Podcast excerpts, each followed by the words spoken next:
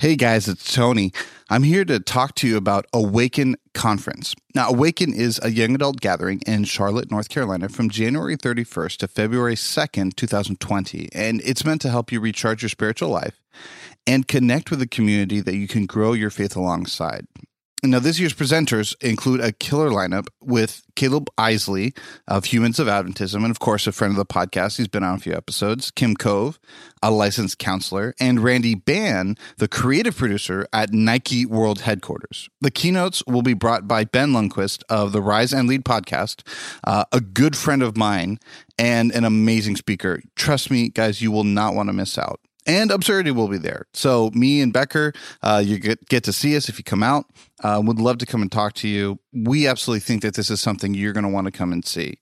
Speaking of, if you enter the code absurdity at awakennc.com, that's absurdity, A B S U R D I T Y, at awakennc.com, you're going to get a 10% discount. We'd love to see you there. This is absolutely something that we support, and we think that Awaken is a part of the growing church movement that we want to see moving forward. Uh, once again, if you enter code absurdity at awakennc.com, you'll get a 10% discount off the initial price. Love to see you guys there. What I find to be true is we like black faces, we don't like black culture or black black um, experience. You're listening to Absurdity with Ryan Becker, the podcast where we embrace the absurdity of everything. From here, we can move conversations forward by learning how to communicate effectively, listen intently, and love patiently. Welcome to Absurdity.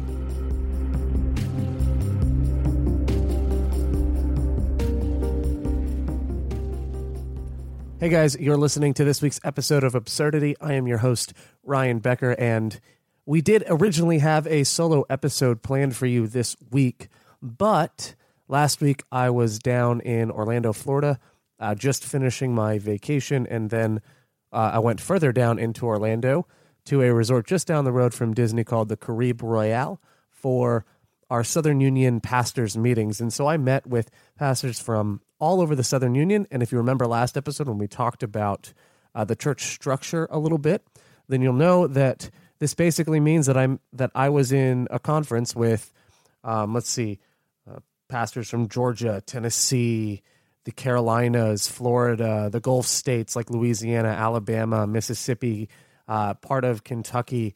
So we met together, all families, spouses, kids, you name it, and they had awesome programming. And I got to hand it to Roger Hernandez at the Southern Union because he knows how to throw a conference. It was absolutely awesome. And I brought my podcasting gear with me.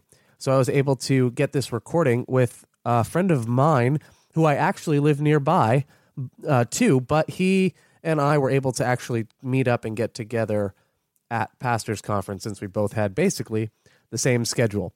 So, my friend that I have on this week is Evan Willis, and he is a regional conference pastor in the Charlotte area, and he actually pastors the regional conference church that's about 10 minutes from one of my two churches.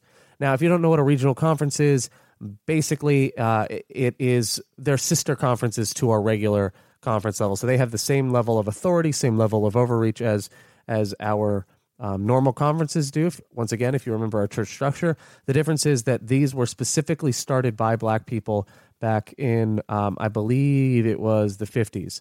And so Evan was really passionate about this topic and he wanted to talk about it. So we started to talk about it, and I and I just need to let you know. Normally, when I record these episodes, we have an outline. We have at least some sort of questions when I have a guest on that help us to stay focused and stay on topic. This time, we had no real time to sit down beforehand. We just kind of sat down and recorded, which meant that I had no outline to keep me focused, and my mind tends to wander, and it tends to wander uh, when when talking about uh, this kind of issue tends to wander towards racism because of preconceived notions and things that happen. And so I, and it is 100% my fault. I hijacked this conversation away from regional conferences and toward racism in general because that's just where the questions in my mind took me.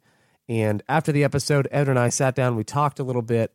We kind of reviewed what we had what we had just discussed, and we decided that what we discussed was actually really valuable still and we wanted to give it to you as uh, consider this a part one.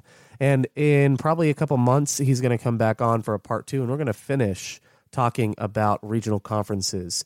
But there is a lot in here from the very foundation of regional conferences all the way through the topic of racism and race relations that I think uh, is incredibly important and, and really, really good for us to uh, for us to gather some insights from. And you'll you'll notice just within the first like 30 seconds of the conversation that we had, uh, he already starts attacking at some of the things that I had been educated on and been educated on incorrectly. And so um, he, when he talks about the history of the uh, regional conferences, and his family has some personal, uh, personal interactions, personal um, stake in what has happened with regional conferences, how they've started, how they formed, etc. So this is going to be an awesome conversation, and I'm really, really excited for you to hear this and from you for you to hear from Evan Willis. Uh, Evan is a father with several kids. He pastors, I believe it's between three or four churches, and the guy is insanely busy. And uh, he's also back in school studying.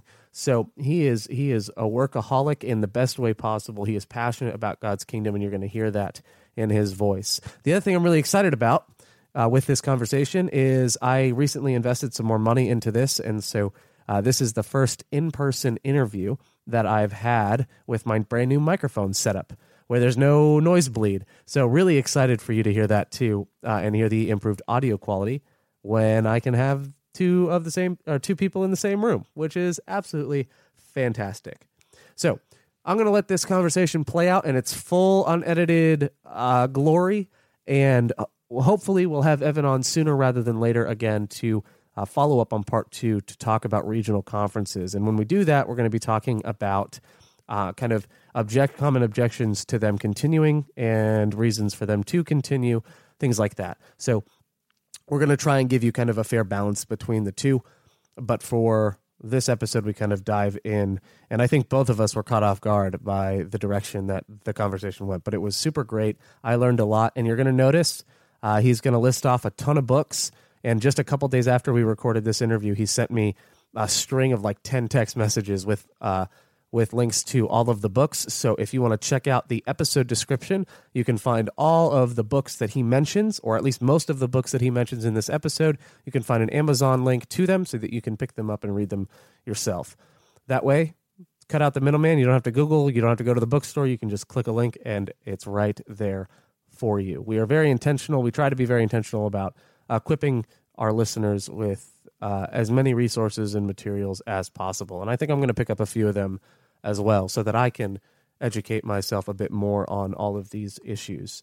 So here is Evan Willis to talk about regional conferences, racism, and becoming an ally and a friend.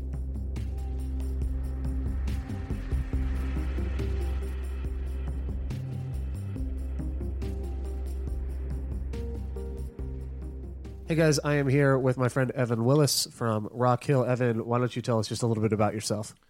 Uh, well, my name is Evan Willis, as was previously stated. I am uh, the pastor of the New Life Seventh Day Adventist Church in Rock Hill, South Carolina. I'm also a PhD student at the University of North Carolina, Charlotte, uh, in the program of curriculum and instruction with an emphasis in urban education. Um, I am a fourth generation Adventist. That's good or bad. I'm not sure yet, but it's a thing. And um, I've primarily been educated in Black Adventist spaces. Awesome. Very cool. So that's actually the exact opposite of me in, in that respect. Is I grew up in traditionally gentrified white spaces. Uh, The the amount of times that I've been the minority in the group, unfortunately, Yeah. has been uh, pretty small. Yeah. Um, so I'm actually really excited for this conversation, mainly because if I'm being just 100% frank, a lot of white people talk about regional conferences, and Yeah. and within Adventism, this topic becomes kind of our way. It's it's like our billboard issue to say we're an ally to Yeah. social justice because we don't like regional conferences. Yeah, yeah. Uh, and and a lot of people don't realize that maybe there's some issues with that. Yeah. Uh, and or they don't like to think about it. Yeah. So we're on here to talk about regional conferences. And for those who are listening who have no idea what a regional conference is, if you listen to our last episode, we talked, we kind of went over the church structure episode. But if you uh, don't know uh, what our church structure is, go back and check out the uh, responding to poor leadership episode, and mm-hmm. you can see a whole breakdown of it. But our regional conferences basically, uh, and you can correct me on some of these details if I'm wrong, Evan. But our uh, church back uh, during segregation, uh, in an effort to reach a community of people and a social group that in a in a racial group that wasn't being reached effectively by the church, created conferences that were meant to be temporary originally, uh, to in order to reach this group of people. Now, obviously, black people. So now to this point, we still have regional conferences, even though segregation is is a thing of the past. The civil rights movement has passed, um, and we still have these regional conferences. And so there's a lot of debate in the church over whether or not we should integrate these conferences with the normal state conferences, uh, which way they should be integrated, or, or, or even if they should exist at all. And Evan, so you can add any details to that you want. Well, let me say a couple things. Probably I should add in my bio. Uh, being a fourth generation Adventist, my great grandfather was baptized in probably 1902 as an, and became Adventist minister, and he worked in the Negro department as a pastor, um, and was in the 1946 meeting, um, 46 or 44 meeting, I can't fully remember, uh, where the vote passed for regional conferences. My understanding is that it was not a temporary thing.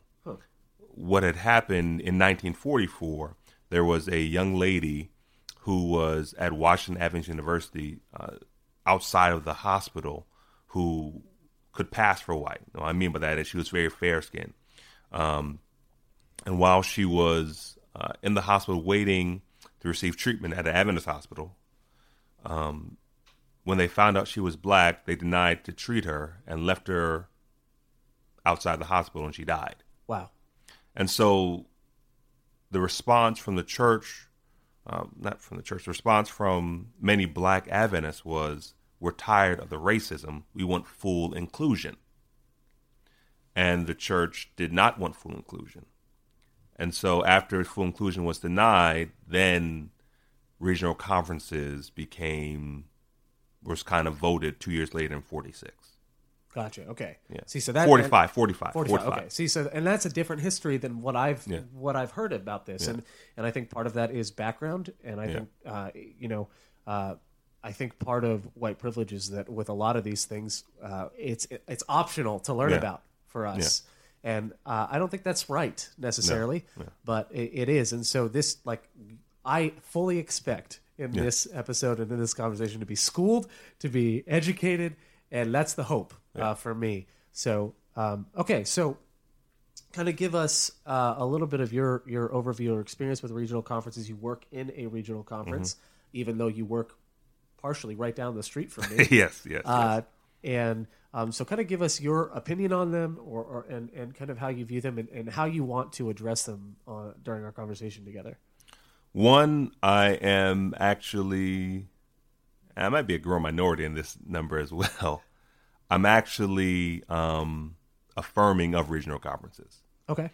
Um, I think a lot of times when the conversation on the regional conferences happens, people view regional conferences as evidence of racism. Yeah, and I've seen that. They say if there's well, if we have a race problem, then we need to integrate, and that will cause us to uh, lose our ignorance. Uh, the problem is we initially weren't segregated, and there was still the continuance of racism. Um, and so, also, I think you you said something very poignant. Uh, poignant. A little. It was a little wrong, but poignant because you you had said that it was created because of segregation, but um, regional conferences. With the inception of regional conferences, you find the advancement of the black work. 1946 Pine Forge Academy is is built. Uh, you have Oakwood Academy down in the south. Uh, Pine Forge Academy is one of five uh, black run and black uh, owned boarding academies left in the country um, historically, which I'm a graduate of. Um, So you see Pine Forge Academy and its inception in 46. You see the black work being very, uh, you see growth in evangelism because the reality is with more control over funds, the black purpose or the black mission gets funded properly as opposed to getting scraps or getting well get what you can so um I, I'm a, I, I'm affirming of regional conferences. Um, I was in the seminary when they had the big discussion about uh, regional conferences. That's when it became a thing because uh, Pastor Nelson at PMC um, talked about the need for a change or a restructuring. A very um, heartfelt message that he delivered, uh, whether I agree with it or not. Very heartfelt message. Um, and as they had the debate about regional conferences, it it it was interesting to me. A young lady from Canada said, "We don't have racism in Canada." Really? Yes, uh, but I inferred from that statement. I can't say this what she meant, but I inferred from that statement that she stood there because on that premise because there's no existence of regional conferences because she said it was strange to her when she came down to America and saw black and white because that wasn't the way it was there. But what you'll find is blacks don't often talk about our experiences of racism with our white counterparts. Yeah. Because one, more often than not, when we do, we're not believed. And secondly, we're almost blamed for it we're we're creating the problem by yeah, talking so you perpetuate it because you're talking about it because you're trying to uh, assign blame yes. to this. Yes. I also have a problem with the ideal, the idea that multiculturalism is the ideal. And what, what I mean by that is, I think God has a plethora of ways. Multiculturalism, also in homogenous spaces. But I have a problem when we. I was in seminary and a professor said, "I believe God's blessing particular area because they're doing church right. They are having integrated, fully integrated churches, right?" What we what I found to be true in my experience, and even as I sit here at the Southern Union meeting, what I find to be true is we like black faces. We don't like black culture or black black um, experience. And the mere fact we had a black preacher today and he delivered an awesome message. The music was music. You know, I don't. I'm not going to say it's bad music. It's just not my style of music. But I always find interesting when I come to union meetings how there's no black soul represented on from the music standpoint and from the worship standpoint.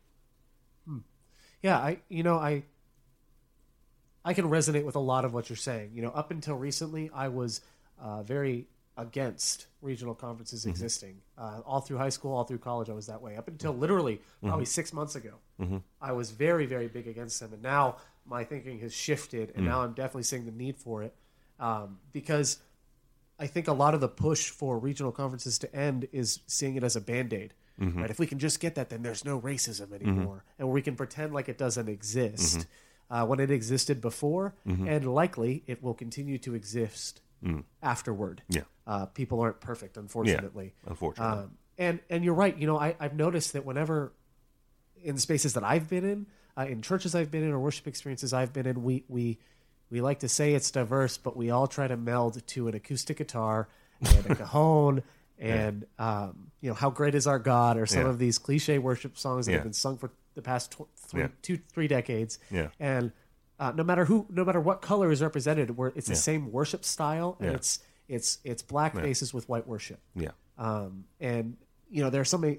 There may be some listeners uh, that are uncomfortable with that wording, but really, that's what it is. Yeah. Uh, I've never walked into a black church, and they've talked about diversity because there were white people there. Yeah. Um, and it, because that's not their your aim typically in a black church is is not about the color of skin, um, whereas white people in this effort to not be racist are way more focused on skin, even if it's quote unquote positive. Yeah. You know, even if it's to try and meet some quota of diversity, Yeah. Uh, it's still a focus on something that ultimately uh, is distracting at the Yeah. end of the day uh, as an as a Mm-hmm. as a social issue um, for church leaders or ministries leaders Mm-hmm. to spend all of their time worrying about. Um, so I, I resonate with with a lot of that. Mm-hmm. Um, so with regional conference, if if regional conferences stay, Mm-hmm. um, which I don't see them going anywhere anytime soon, whether you like it or not. Uh, uh, so if regional conferences stay, uh, what do you envision uh, if if if multiculturalism is not kind of the end goal, right? So so what do you envision the church looking like with these conferences working side by side? I think rebranding is an important step. Huh. Okay.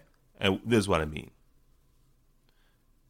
There's no problem with regional conferences, but there is a problem if we keep regional conferences because I don't like white people or because you don't like black people. That's when it becomes a problem. Yes, I agree. And so regional conferences should say our brand is we focus on reaching black America. Whether that's black middle class, black lower class, each church should each church's mission should determine mission that is driven by the spirit of God should determine their approach to ministry. But if you think about the gospel, if you think about the New Testament, Paul went to Gentiles. He went across um, ethnic lines and, and national, nationality lines because I shouldn't say, well, because I'm a regional conferences, because my emphasis is reaching black people, that I can't allow white people to work with me. And I can't say a white man can't be used by the Spirit of God to reach black people. You know, it's all about who is this, who is giving the mission. And I believe God still moves and breathes in today's society, and He still gives calls and missions to people. And so it's not my job to say, well, you're white, and we don't hire you. Or it's not, uh, and I, I'll speak to an experience a friend of mine had that speaks to the continuance of racism um, with with a conference I won't name. Um, when he was coming out of undergrad, the he applied to a conference. They had good communication. Then they said, "Send us a picture." He sent a picture, Wow. and they never responded. Wow, After that picture was sent, there was not a response. that's crazy. Yeah, That's that's ridiculous. yeah, Um, yeah. Okay. So so and I agree with that. Um, I think I think the rebranding then, um, and you know, honestly, I really think there should be some sort of, um, you know, I like what what our conferences have done, um, in that we've done a lot of pastors meetings together, and and there's kind of at least some inklings of intentional effort to to work together Yeah. alongside each other. Yeah. And I love that you and I have met together Yeah. several times. You've shared your pulpit with me, Yeah. um, and I fully intend to do the same. Uh, that will that will happen. I just Yeah. don't know when yet. Yeah. Um, what are you doing this weekend?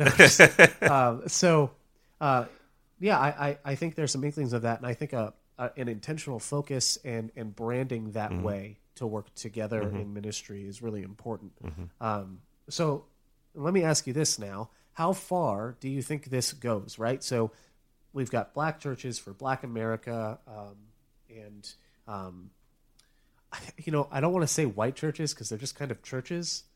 I, It just seems weird. I, I don't know, uh, but maybe that's maybe that's just me being overly cautious. Or, um, but how far does the line go then when you've got um, Asian Americans or you've got Hispanic Americans, Spanish Americans? Uh, you know, how far do we draw that line uh, with regional conferences? Is or do we just stick with what we have because we already have it? Well, you know, regional conferences, it's really about leadership because you know I, I'm I'm born and raised, and I'm a son of the Allegheny East Conference. Uh, but we have Korean churches, we have um, obviously Haitian churches, uh, uh, Latino churches. Um, so we have churches of every shade ourselves. Yes. Um, it just seems to me really about at this point because I know Carolina conferences and state conferences have um, people of all shades as well yes. in their churches. So I know one thing, you know, this part of it is historical, right?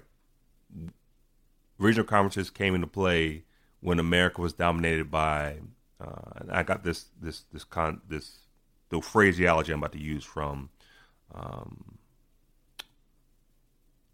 critical race theory. Um, we view the world in a white black binary in America. Yeah. So we think everything's about white and black. And sometimes we exclude the other minorities, right? So uh, as we consider that, I, how far it goes, I would say, is up to how, I guess, demogra- demographics feel that they should have. Because sometimes the issue is maybe the Latino church or maybe the uh, Asian church feels like they don't have representation. And so I think conferences leadership should do what they can to make sure there's proper representation okay. and that each voice is heard. Yeah. Gotcha. Okay. So basically, if if uh, Hispanic people feel like there's no representation, there's no, then it, it's kind of on them to say, all right, we need we need to move in in some direction, mm-hmm. and there's onus on current conference executives to be intentional mm-hmm. about create or, or, or, having space for representation. So mm-hmm. it's kind of a, a, give and take yeah. on both ends. Yeah. I, I, think that's fair. Yeah. Um, I definitely think that's fair. I was just curious. I know that that's yeah. a common. It's like, well, what about everyone else? Yeah. Um, are we going to create all these for them? And, and I don't think that's necessarily the case. Um, but I do think representation is really, really important uh, on everyone's uh, for everyone. Yeah. So um, with regional conferences, I know that that one of the things uh, that I learned or realized um, as as I used to fight for reintegration mm-hmm. um, was that basically when you're fighting for integration of regional conferences to the normal state conferences, mm-hmm. um, you're asking a lot of people to give up their jobs, their livelihoods, and mm-hmm. uh, because there is not space for all of those conference executives to mm-hmm. move over. Over. Yeah.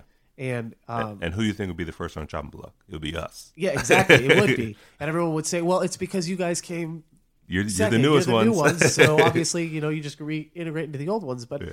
but I think that speaks to okay, so the white people don't lose their jobs. Yeah, yeah.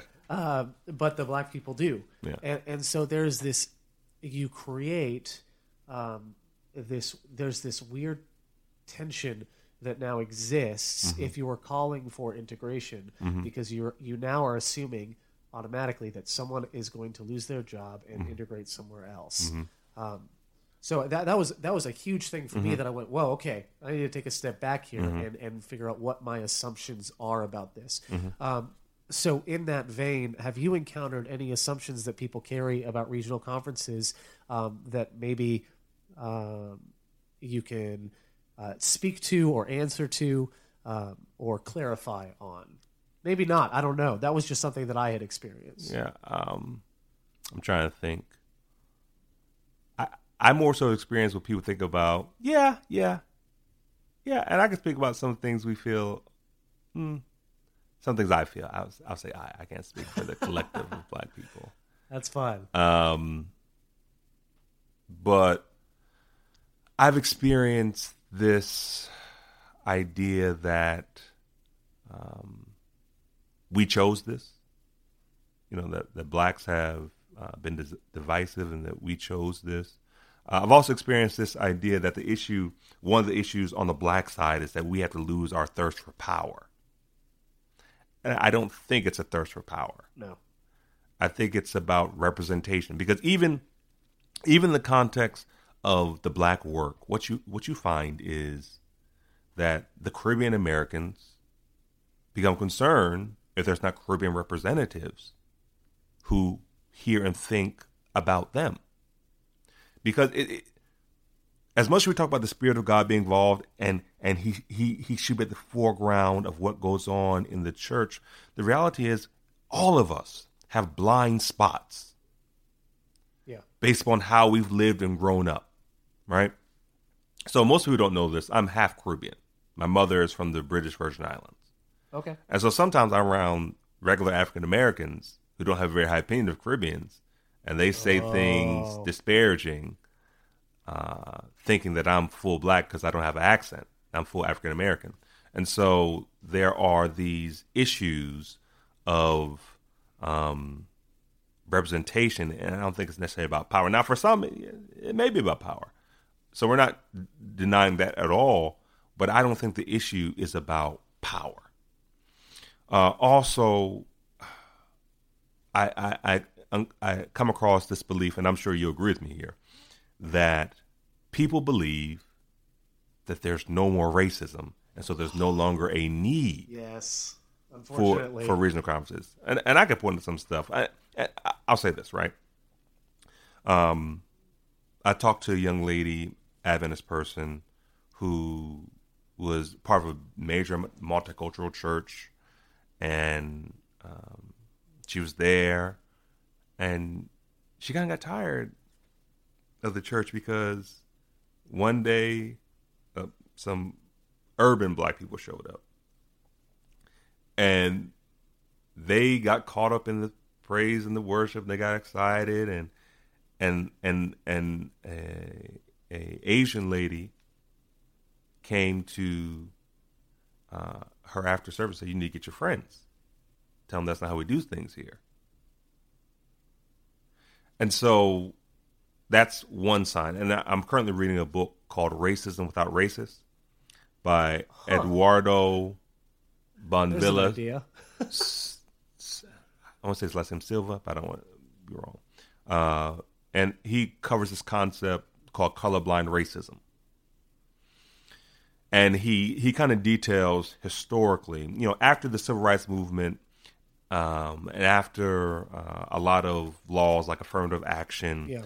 uh, were passed,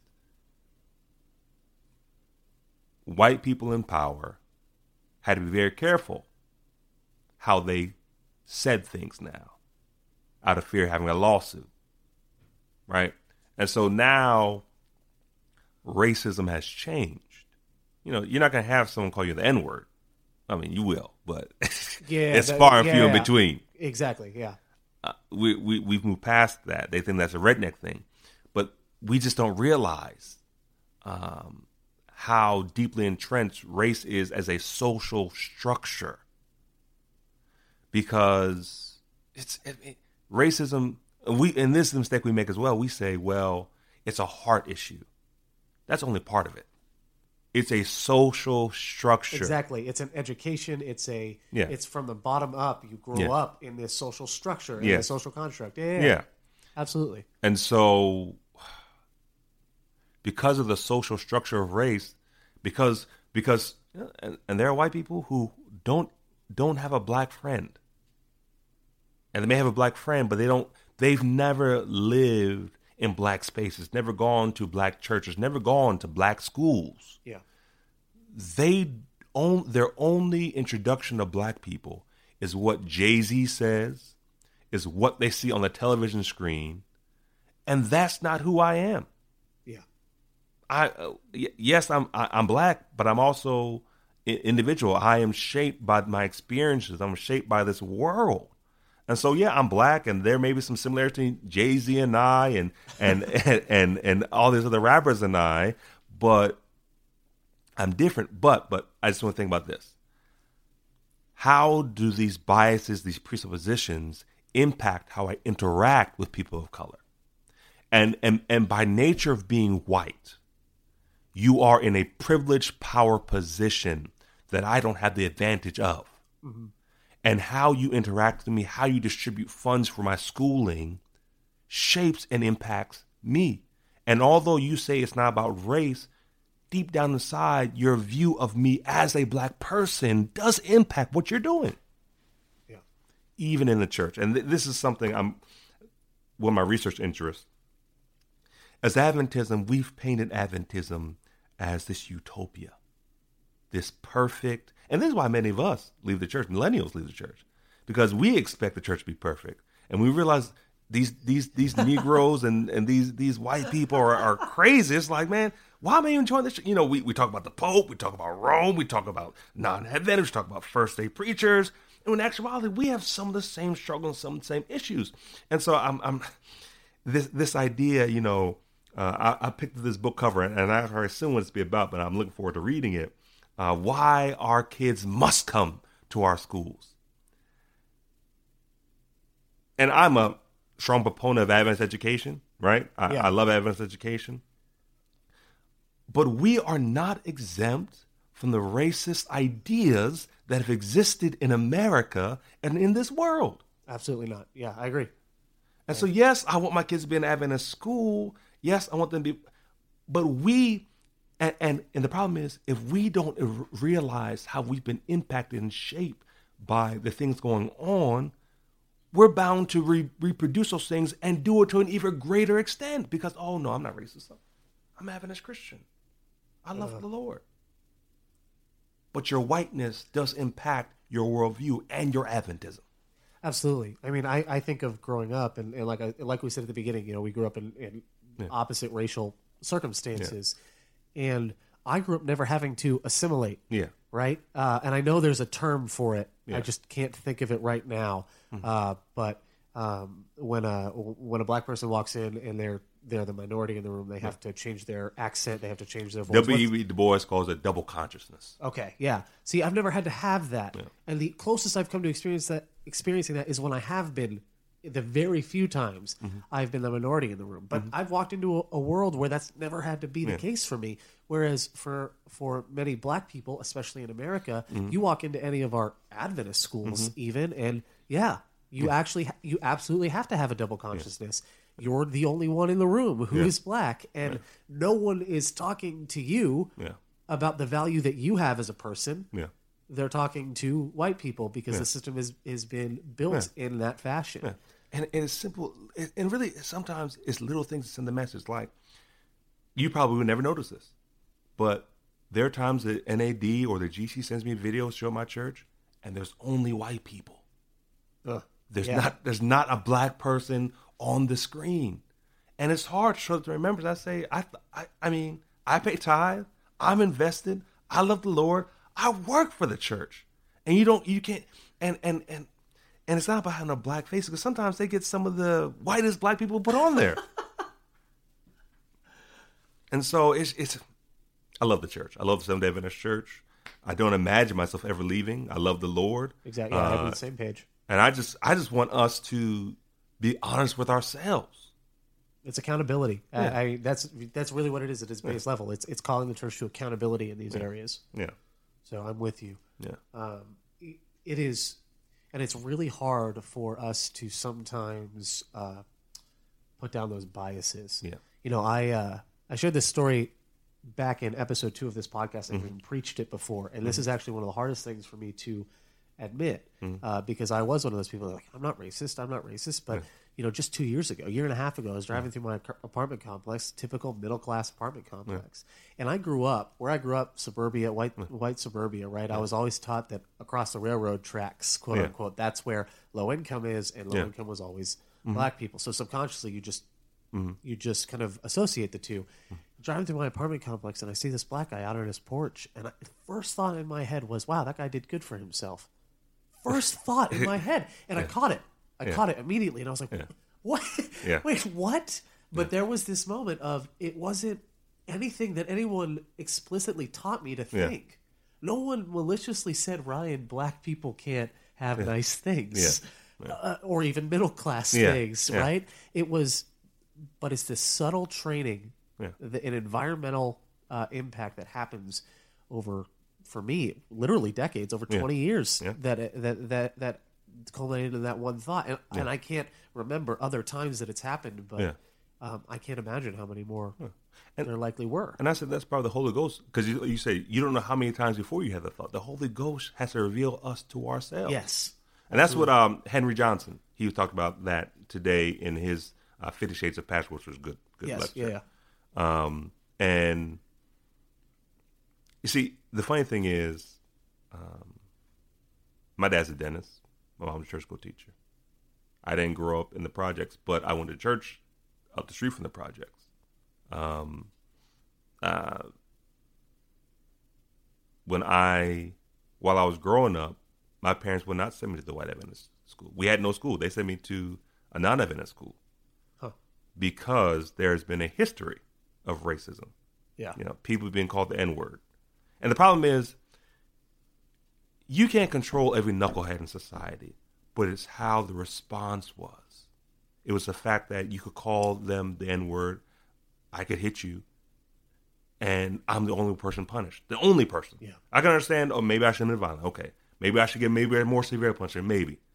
But for the other person to get nothing, and and, and that is a repeated story. You talk to out, and this is a made up figure, so but I'd say nine out of ten Yeah. black Adventists who've gone to white Adventist schools have experienced a racial slur, been called darky, been called chocolate. And when they've retaliated or seen someone retaliate, they're put out of the school. Yeah. But the person who did it is given a pass, saying, oh, he or she didn't mean it. You shouldn't have responded that way. It kind of all falls on you. Um, and the funny thing is, you say you've never, you've never had to live with double, double consciousness. But the reality is, for me, outside of my first five years of schooling, I, since I was in primary black spaces, for a time I had single consciousness, which sort of lulled me to sleep Huh. because, I mean, I went to all black middle school, Adventist school, uh, and I had the privilege of being an Adventist member. My mom's the, the principal, so I was very comfortable. I went to Pine Forge Academy, uh, all black, so I didn't th- have to think about that. Went to Oakwood, all black, Wow. didn't have to think Yeah, about yeah. that. But then I went to seminary. I I re-experienced double consciousness, and it made me very upset. Um, because I had to, you have to say to yourself, what what does he mean by that statement? Because you, you even as a black person, we try not. Most of us try not to use the race card because Yeah, we absolutely. know you said that it's going to cause a bunch of problems. So we try to find every reason why what the teacher said was not racist. It's literally trying. It's the epitome of trying to find the best in someone. Yes. and every reason why, you know, this white kid didn't mean what he said that way. Like, you know, uh, this missionary kid wrote a letter. And this is, this, for all my white friends listening, this is code where you should never say to a brother, right? The code where you should never say to a black person, I'm not racist, but. Don't call us reverse racist either. Don't. That's that's that's not that. A guy wrote an article in the Andrews newspaper about Black History Month being reverse racism. Huh. wow. Okay. Yeah. These are things like it's just like why why why This this is pushing multiculturalism to to such an extent that Yeah. you're you're literally shutting out culture. yeah that, that, I mean, at that point, that's what you're doing. You're shutting Yeah. out culture Yeah. for the multi yeah part. and there's no there is no truth that there is never any culture what will happen is normative white culture will become the dominant trait Like it always has. especially in white spaces because we have to realize many of us black Adventists, we're kind of white too because there's this book that i need to read that one of my mentors uh, dr george russell c uh, Jr. recommended to me, um, called "Seeking a Sanctuary." It looks at Adventism uh, perpetuating the American dream, and it, you know, my great grandfather was the son of a slave, right? Um, his children became bachelor's degrees, master's degrees. My grandfather, did- my great grandfather, did not have a college education. He became Adventist. His kids got privileges, right? Oakwood, PUC, where EMC. Yeah. Um, their kids. My dad's a dentist. His sister was a speech pathologist. Pathologist. Another aunt we won't really talk about. Then I have some cousins. One was on TV. One worked for Bryant Gumbel. One was on NBC, AB, uh, Good Morning America. Had a role in Good Oh, Morning wow. America. Um, a, a teacher and they they uh, doctors. You know. Yeah. And so,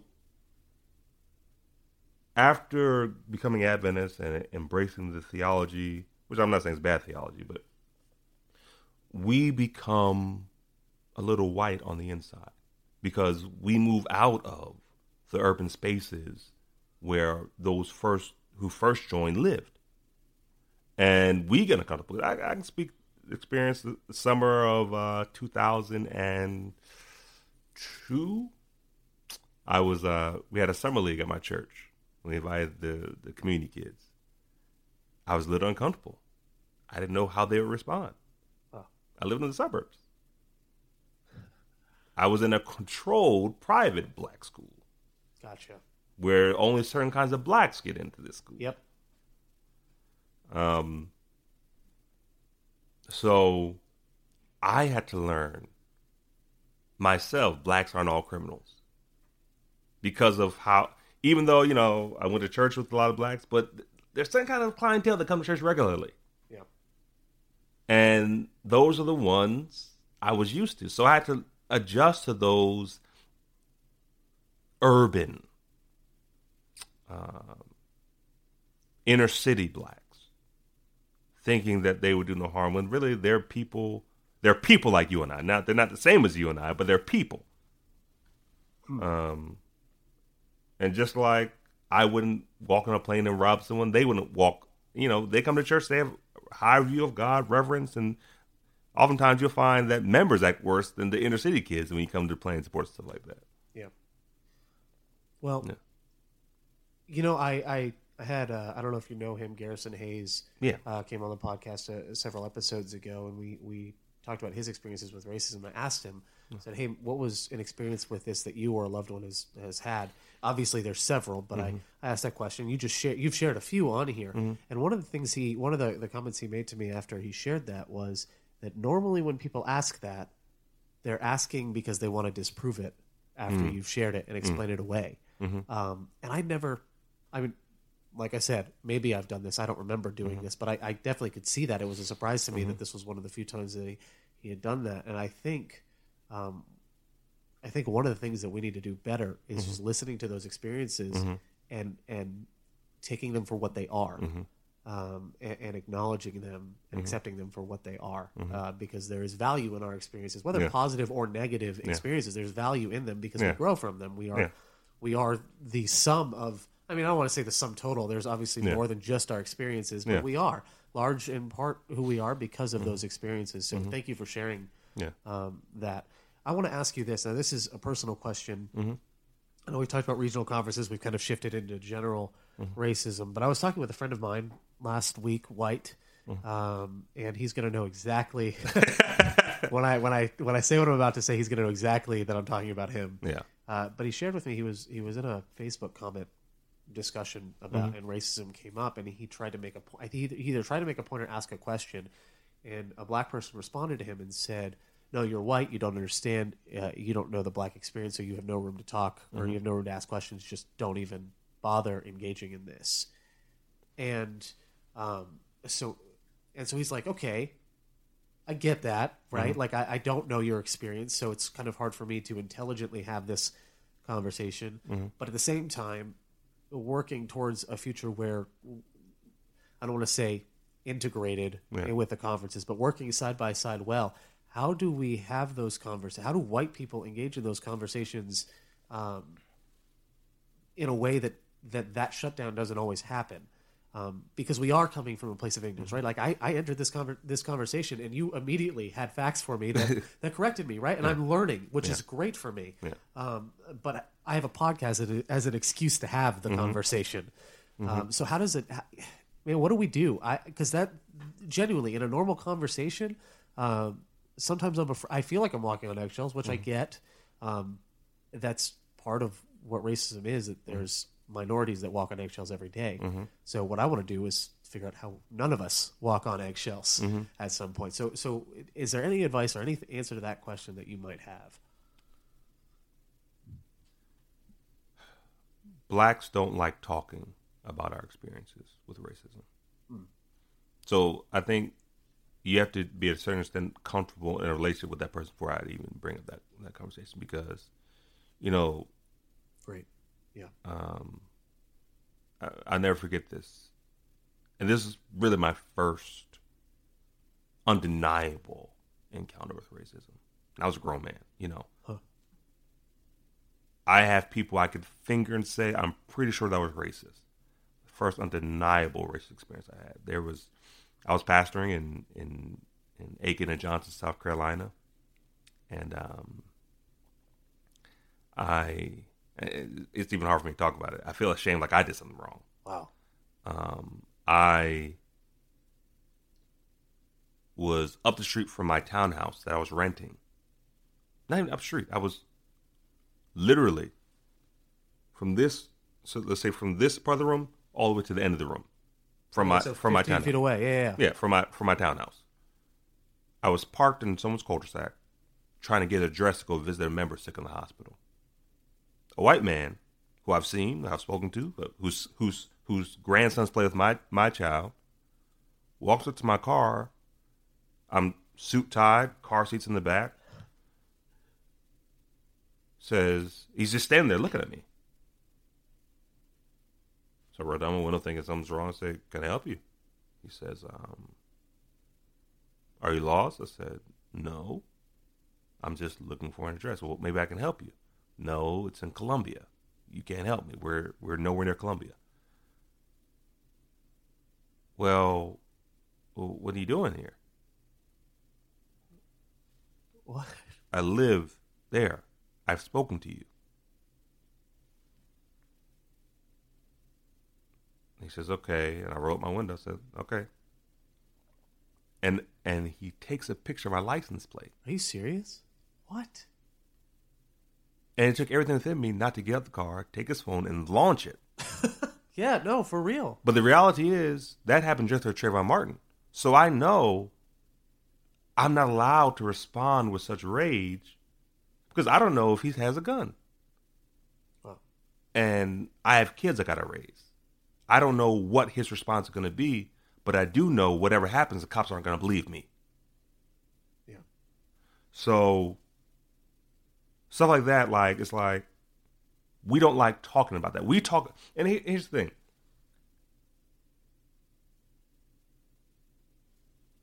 blacks talk about it amongst ourselves. We don't talk about it outside of ourselves, and so I think one it's it's by becoming a friend. Um, and don't act like you belong, but don't act like you're a stranger either. Okay. Yeah, that's fair. That Because if you act like you belong, it's like okay, chill. But if you act like you're a stranger, it's like why are you asking so many questions? yeah. So it's kind of has to be more natural, you know. Um,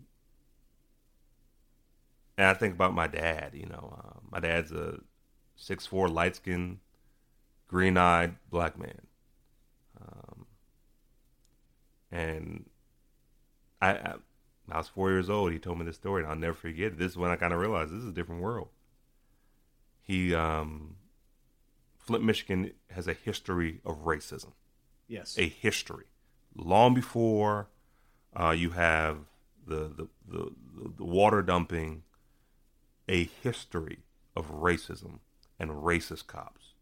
Same as detroit michigan. I've heard people recently say that they'd prefer Detroit over Flint in any day of the week. he was there visiting my aunt's boyfriend for the thanksgiving holidays. They were driving around. The cops stopped them and they said they fit the description. That's that's code word. Oh yeah. That's code word. Took all of his, took all, said there was drugs in the car, weapons. There was nothing there. Then they drove off. Let him go. They come back, stop him again. Take everything out of the car. Take the seats, everything, looking for it. Don't find anything. Hold them at gunpoint. Put a shotgun in my dad's back. Wow. And my dad, my, my, you know, we're we're big intimidating looking people, but we're very ticklish, and so I guess maybe when they were searching for tickle, and he was chuckling, and so he the the cop locked the gun, you know, loaded. Uh, he it was a shotgun. He um I don't even know what to call that. I'm not a gunman, but he um Oh, cock the gun. Yeah. cocked the gun and said, "What you laughing at, boy?" So, um, yeah, I mean, those things shape how we interact with with people. Um, so I, I, I think the best thing is become a friend, become part of that family. Because we're all, at the end of the day, race is a social construct. We're all a part of the human family. We all are. Yes. And in time, I don't want to say color becomes unimportant, but in time, as bonds are formed, color doesn't become a barrier that it is naturally. Yeah. It doesn't come a, become a reason for division Yeah. like like it is. Yeah. With certain people, because structurally, it's still, you know, still hard. But I'm, I'm saying there's certain people, you know, I can talk to like a white man or a black man. And there are some people who think they're cool with white black people. Like, I mean, we, we'll hang out with them, we'll talk to them. We don't trust them though. yeah. Yeah. No. because it's it's just like we pay attention to, to, to code words. A guy we were friends with in seminary, you say some things, and our friends swear him down. He's racist. I'm telling you, he don't like black people, and he he- he's still friendly with them. He's still nice to them, but he don't trust them. Huh. Yeah, that's. See, I. Hey, again, thank you for sharing that story. I. The reason I appreciate those stories, especially here, Mm-hmm. um, is because there's a lot of my listeners that don't hear those stories, Yeah. um, and I actually know that that in, to previous, uh, to previous episodes, people I've I've heard some reactions Mm-hmm. from friends or or through friends of people they've showed episodes to, and they're like they're blowing that way out of proportion, or they're Yeah. you know they're they're making that up or something, but eh, these are real. Yeah. You know, I'm I'm sitting across a table from you, Yeah, and I'm seeing your eyes, I'm seeing your body language. Like this is real. There's Yeah. no making that up. yeah, Um, and, and so I really appreciate this Yeah. because it does help further the conversation for those who don't even realize racism is what it is. yeah. Um, I want to ask you this as, as we kind of wind down too. Okay. Uh, a lot of white people, as as we realize, oh, racism is an issue, right? Yeah. The next step for us is to way overcompensate. Mm-hmm. You, I know you know exactly what I mean when I say that. Yeah. But we we tiptoe around everything, and we're afraid to just Yeah. uh, uh, just say things up front or, Mm-hmm. or, or, or ask questions. So how do we uh, how how do how would you say um, white people can can uh, avoid that that step of overcompensation, or do you think it's just a natural part of the process? It's a natural, natural part of the process, but natural part of the process. Um, Okay. but there is a thing called the white savior complex. Yes. um, J.K. J. Carter, J. Carter, can't remember his last name. Theologian from Duke has a has a Q. You, you ever hear Q ideas? Yeah, I think yeah, yeah I've heard of He has a it. Q idea on the white savior complex, and he does it from a movie, the movie Avatar. Oh, okay. Yeah, and he talks about when white people try to intervene, they um they try to they try to do it from their perspective. When he talked, he says Jesus to save humanity became like us, and so we don't need a white savior because what we need are advocates. Like we don't need you to come in and fix our community. We don't need you to come and fix and reorient our church. we need you to advocate Say it again for for the people in the back. Yeah, yeah. Yeah, I mean and it's the natural response and it's good, it's well intended. It's wrong Yeah. because people in poverty have minds. Black people have minds, and this is this is church. I mean, even black people, even even black Adventists, we do this. We say, "Well, let's go in and save the poor. The poor. Let's save the urban." and we got to realize we have to empower them in helping them.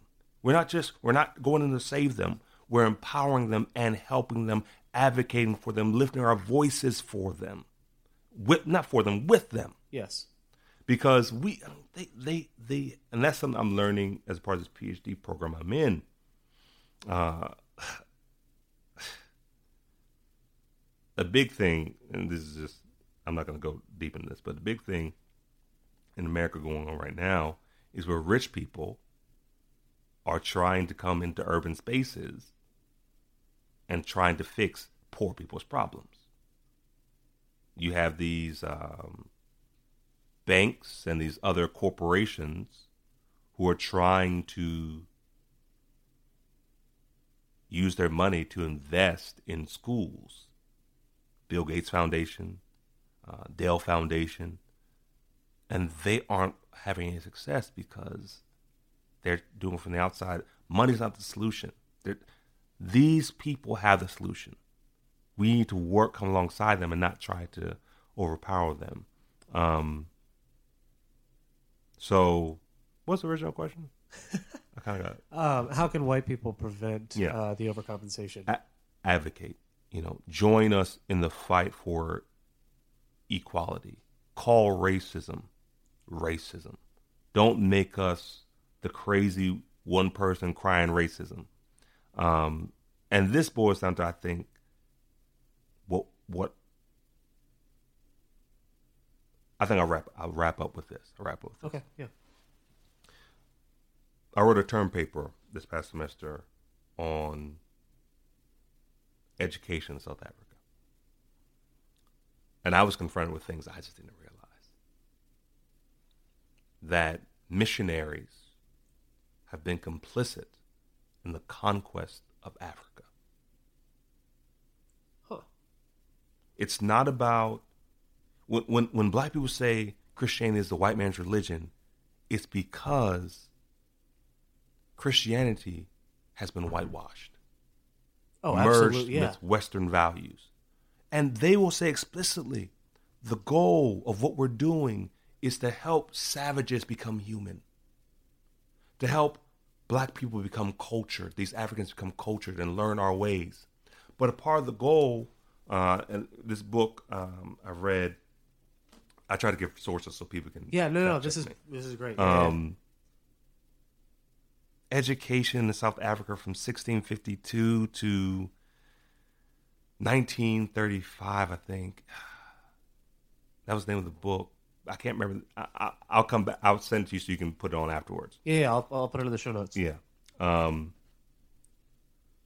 one of the the people in charge um, of education in South Africa um, said what would it argued for yes here it is here it is because it referenced this book referenced another book talked about how Europe defrauded Africa, something like that, uh, bankrupted Africa, something like that. Um, education um, stratifies. There's stratif- There's a social. There's a hierarchy system in education that puts A, B students to the front, D and F students to the back. But the goal is you you pick a few black people, make them feel special. Few few Africans, make them feel special, make them feel like they they belong in Europe. Cause them to prefer Europe to Africa and then use them to exploit Africa with cap for capitalist means. So make them the figureheads of these corporations or these companies so that they can exploit yeah. Africa. And they think they're helping Africa, thinking Africa needs their help. And that's, that's what happened. That's why I'll get upset if someone says, well, at least when we came to take y'all from slavery, that we took y'all and gave y'all America. When in reality, you've bankrupted Africa. That's why Africa is the way it is in yeah. certain places. Um, and so they use Christianity, they use education in order to colonize and conquer Africans. And they've conquered theology. And we have to learn through the Spirit of God. The Spirit of God has to help us in this process. Yes, yeah, absolutely. Uh, you know, how to decolonize the gospel Because if my gospel only preaches about my personal purity, but doesn't preach about the social ills of society, if my gospel doesn't challenge and call racism by its right name, because you cannot you cannot talk about the end of of racism without merging that with the gospel attacking the system instead of the hearts of individuals. And so the Adventist message must begin to address social ills, not just personal piety. It can't just be about me stop looking at porn. It can't just be about me stop fornicating, me stop lying, me stop stealing. It has to be about me not exploiting the powerless, me raise my voice for the orphan. That's what the Bible talks about. Absolutely. Yeah. Book I recommend, Old Testament Ethics for the People of God. Okay. Awesome. Yeah. yeah. And I'll, I'll put, uh, hopefully I can find a link to it and put it in the show notes as well.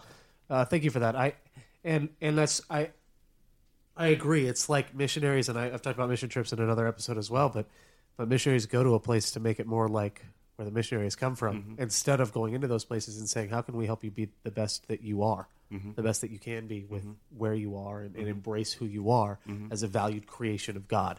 And that is a completely different mindset. And let's be honest, it's a lot messier. Yeah. It's a lot of it's a longer process, which means that you don't get to have the feel good mission trip Yeah. That you wanted to have Yeah. in two weeks, right? Yeah. Uh, it, it's it's a much messier process.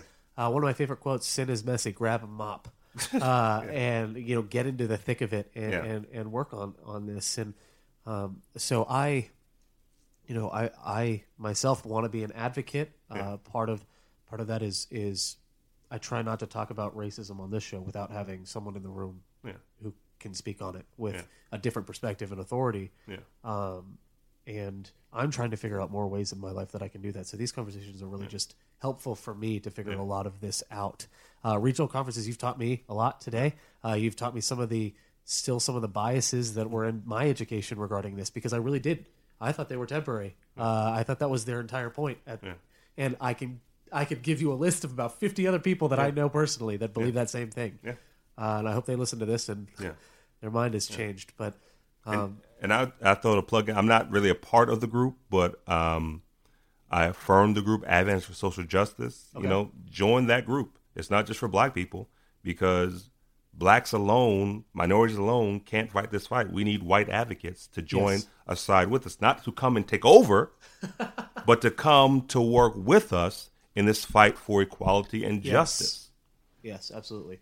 Um, Evan, thank you so much for coming on. This has been awesome. Uh, I really loved this conversation.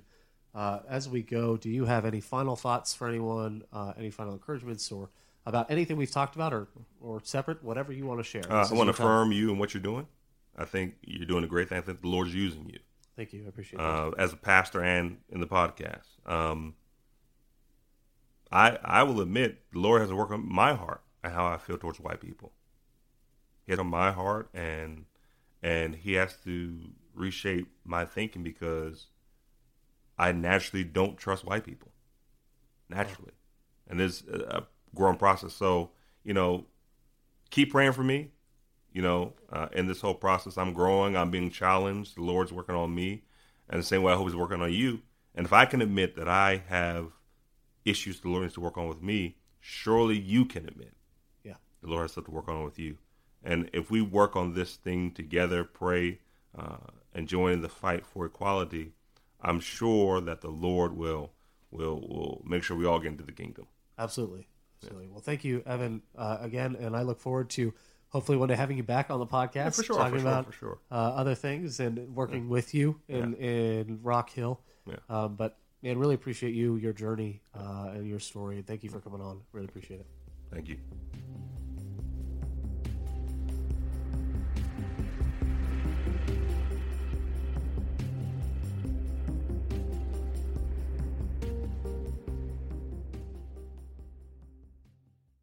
All right. So that was our conversation with Evan Willis. And at this point, it is now my turn to apologize to you. In previous episodes, my voice has probably sounded very silky smooth.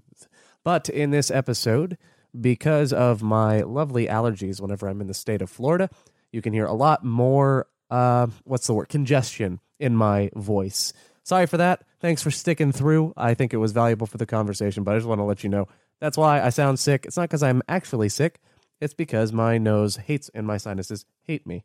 That's why. So, with that said, Thank you so much for listening to Absurdity. If you want, it helps me out big time. You can hit that subscribe button on iTunes or whatever podcatcher app you use. And if you wouldn't mind, please go on iTunes and leave us a review. Leave me a review so that I can uh, get your feedback. And also, it helps with visibility of the podcast on iTunes. And lastly, we do have a Patreon, patreon.com slash absurdity podcast. If you want to support this show financially in any way and help me keep the keep the lights on in here, I will greatly appreciate it. It it is super helpful for me as I have monthly costs to keep this thing running. Um, so please go head on over there. Consider giving me even just a dollar a month, whatever you can afford. Um, I think we are moving in the direction where uh, content creators are are going to be um, supported by their fans more directly um, by these sorts of donations and gifts. I think we're seeing uh, content creators move in this direction right now. So I'm hopping on that bandwagon and that train uh, myself. So if you like, if you love the show, hit subscribe. Uh, let me know how you feel in the reviews, and if you love the show enough to financially support it, then you are more than welcome to head on over to our Patreon and give there. And please know I appreciate it. And all of my patrons get either full episodes a week in advance if they're solo episodes, or you get the raw interviews and conversations uh, up to a week in advance of the episode actually releasing. So, thanks, guys, so much for listening to Absurdity, and we will see you next week.